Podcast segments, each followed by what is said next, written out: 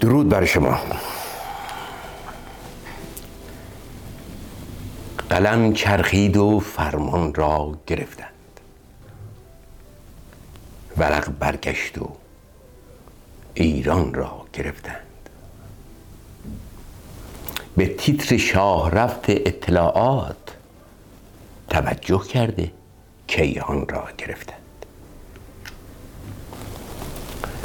چپ و مذهب مذهب چپ و مذهب گره خوردند و شیخان شبانه جای شاهان را گرفتند. همه از حجره ها بیرون خزیدند به سرعت سقف و ایوان را گرفتند. گرفتند و گرفتن کارشان شد. هر آنچه خواستند آن را گرفتند. به هر انگیزه و با هر بهانه مسلمان نامسلمان را گرفتند. به جرم بدهجابی بدلباسی زران را نیز مردان را گرفتند. سراغ سفره ها نفتی نیامد ولیکن در عوض نان را گرفتند. یکی نان خواست بردندش به زندان. از آن بیچاره دندان را گرفتند. یکی خان بود از حیث چپاول دو تا مستخدم خان را گرفتند. فلان ملا مخالف داشت بسیار مخالف های ایشان را گرفتند.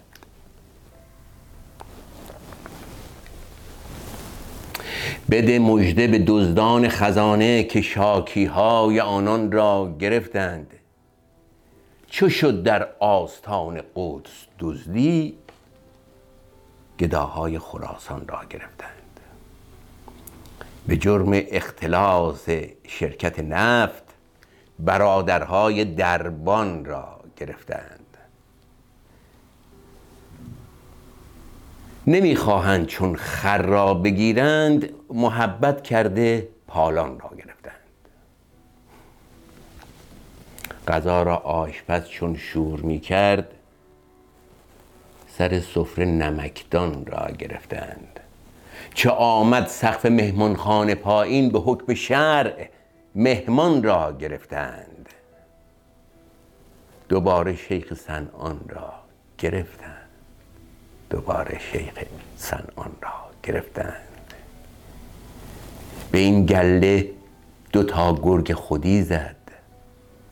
خدایی شد که چوپان را گرفتند. به ما درد و مرض دادند. بسیار. دلیلش آن که درمان را گرفتند.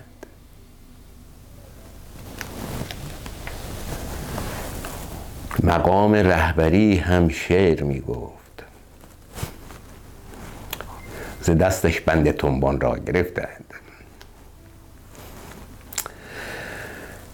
همه اینها جهنم ای خلایق. ز مردم دین و ایمان را گرفتند.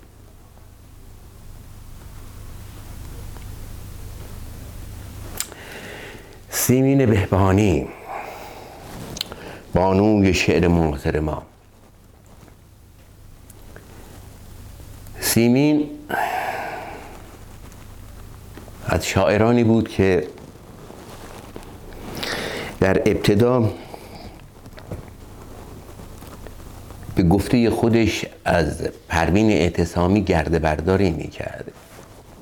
روی سیاق و نحوه کار شعر پروین اعتصامی اونجوری شعر می‌گفت. ولی آرام آرام ناگهان پوست ترکاند. قولی شد در ادبیات معاصر ما. این شعری رو که شنیدید از ایشون بود. نیازی هم به تفسیر نداره. تکلیفش کاملا روشنه. خود او در جایی می نویسه هر هر قدر سنم بیشتر میشه کمتر به قضاوت مردم درباره خودم اهمیت میدم. از این رو هر چقدر مسنتر میشم بیشتر از زندگی لذت می‌برم. حذف کردن آدم ها از زندگیم به این معنی نیست که از اونا متنفرم. نه. معنای سادش اینه که برای خودم احترام قائلم. هر کسی قرار نیست به هر قیمتی تا ابد با من بمونه.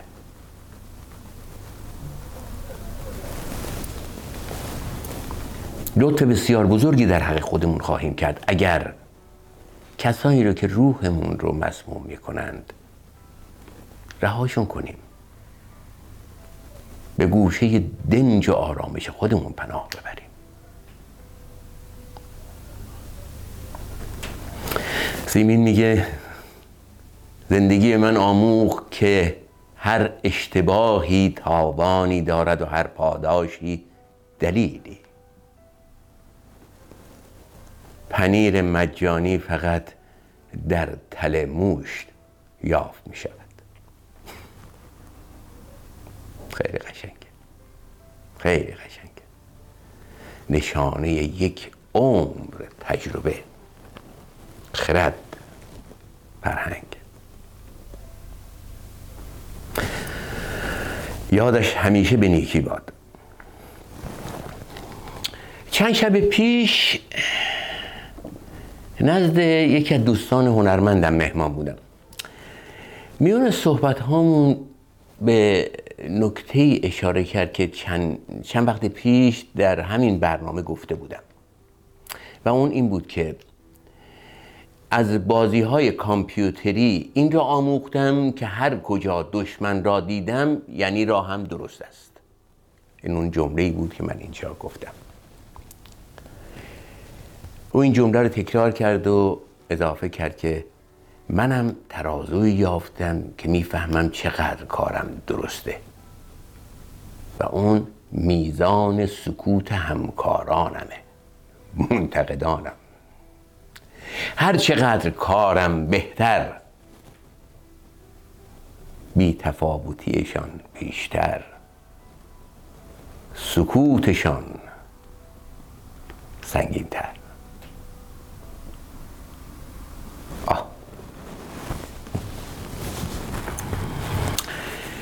سری به تاریخ بزنیم. میگن وقتی که استالین درگذشت خروشوف جانشین شد و بعد از اون که استالین قدرتی نداشت خروشوف همه قدرت ها رو مثل سنتی که اون موقع وجود داشت در اتحاد جماهیر شوروی در اختیار گرفته بود شروع کرد از استالین انتقاد کردن.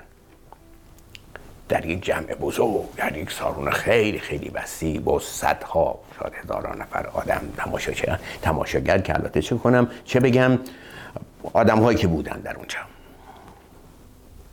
در حین سخنرانی که همینطور خروشوف از استالین بدگویی می‌کرد یکی از میون جمعیت اون جمعیت انبوه فریاد زد پس اون زمان تو کجا بودی؟ چرا این حرفها رو اون موقع نگفتی؟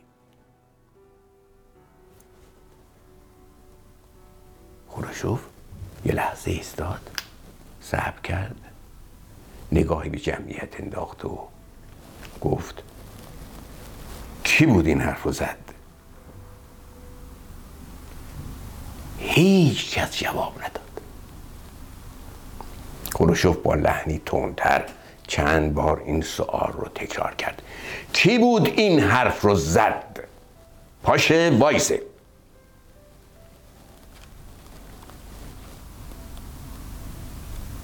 باز هم سکوت بود و فضای حول و ترس. آری سکوت بود و سکوت بود و سکوت. پس چند لحظه خروشوف در حالی که لبخند و لب داشت گفت ای کسی که این سوال رو از من پرسیدی می‌دونی اون زمان من کجا بودم؟ در اون زمان من درست جای تو نشسته بودم.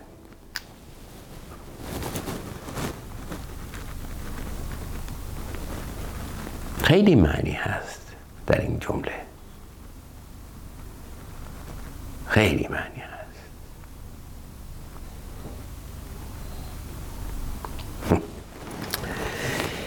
یکی از پروفسورهای فرانسوی در جشن بازنشستگیش در دانشگاه سوربون پاریس این چنین گفت.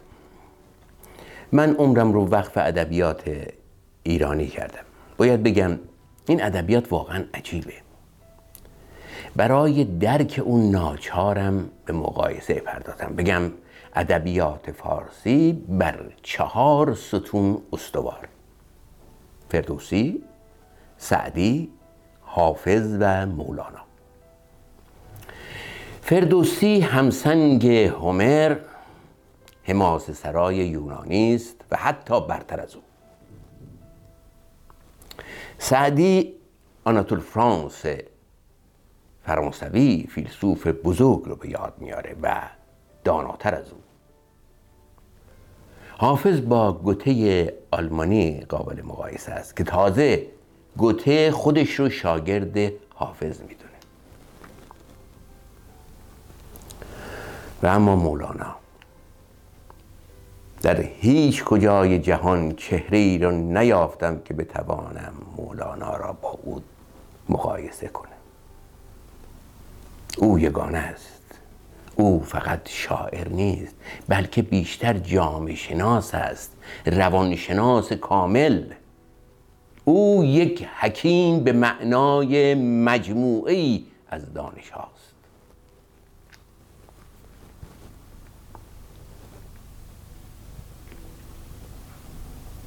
نمی‌دونم چقدر شما با ایشون هم عقیده هستید.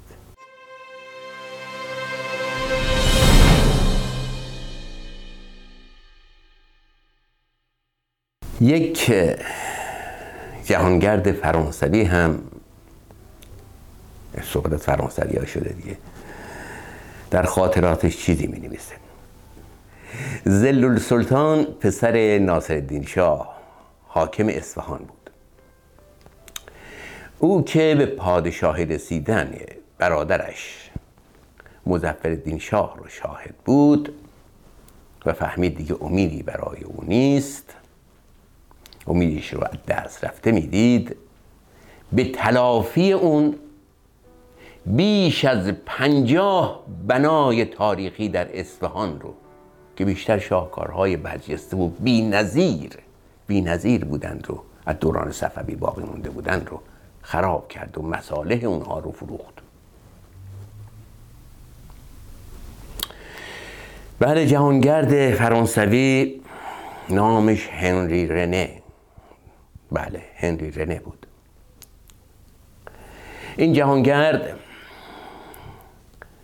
در زمان حکومت زلول سلطان از ایران بازدید کرده بود. در همین باره نوشته زلول سلطان بسیاری از کاخهای عالی و شاهکارهای ممتاز دوران صفوی اصفهان رو که موجب حیرت جهانیان بود نابود کرد.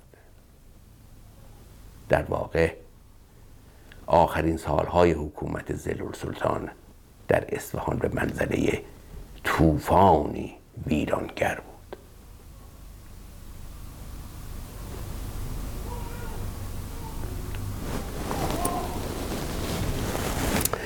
و این طوفان‌های ویرانگر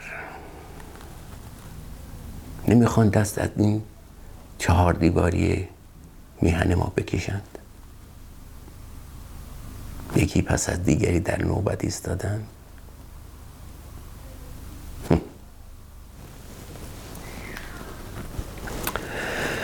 یکی از دوستان می‌گفت.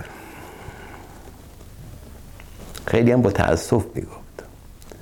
آدم ها انقدر بد شدن که وقتی کسی بدی نمی‌کنه فکر می‌کنیم چقدر آدم خوبیه.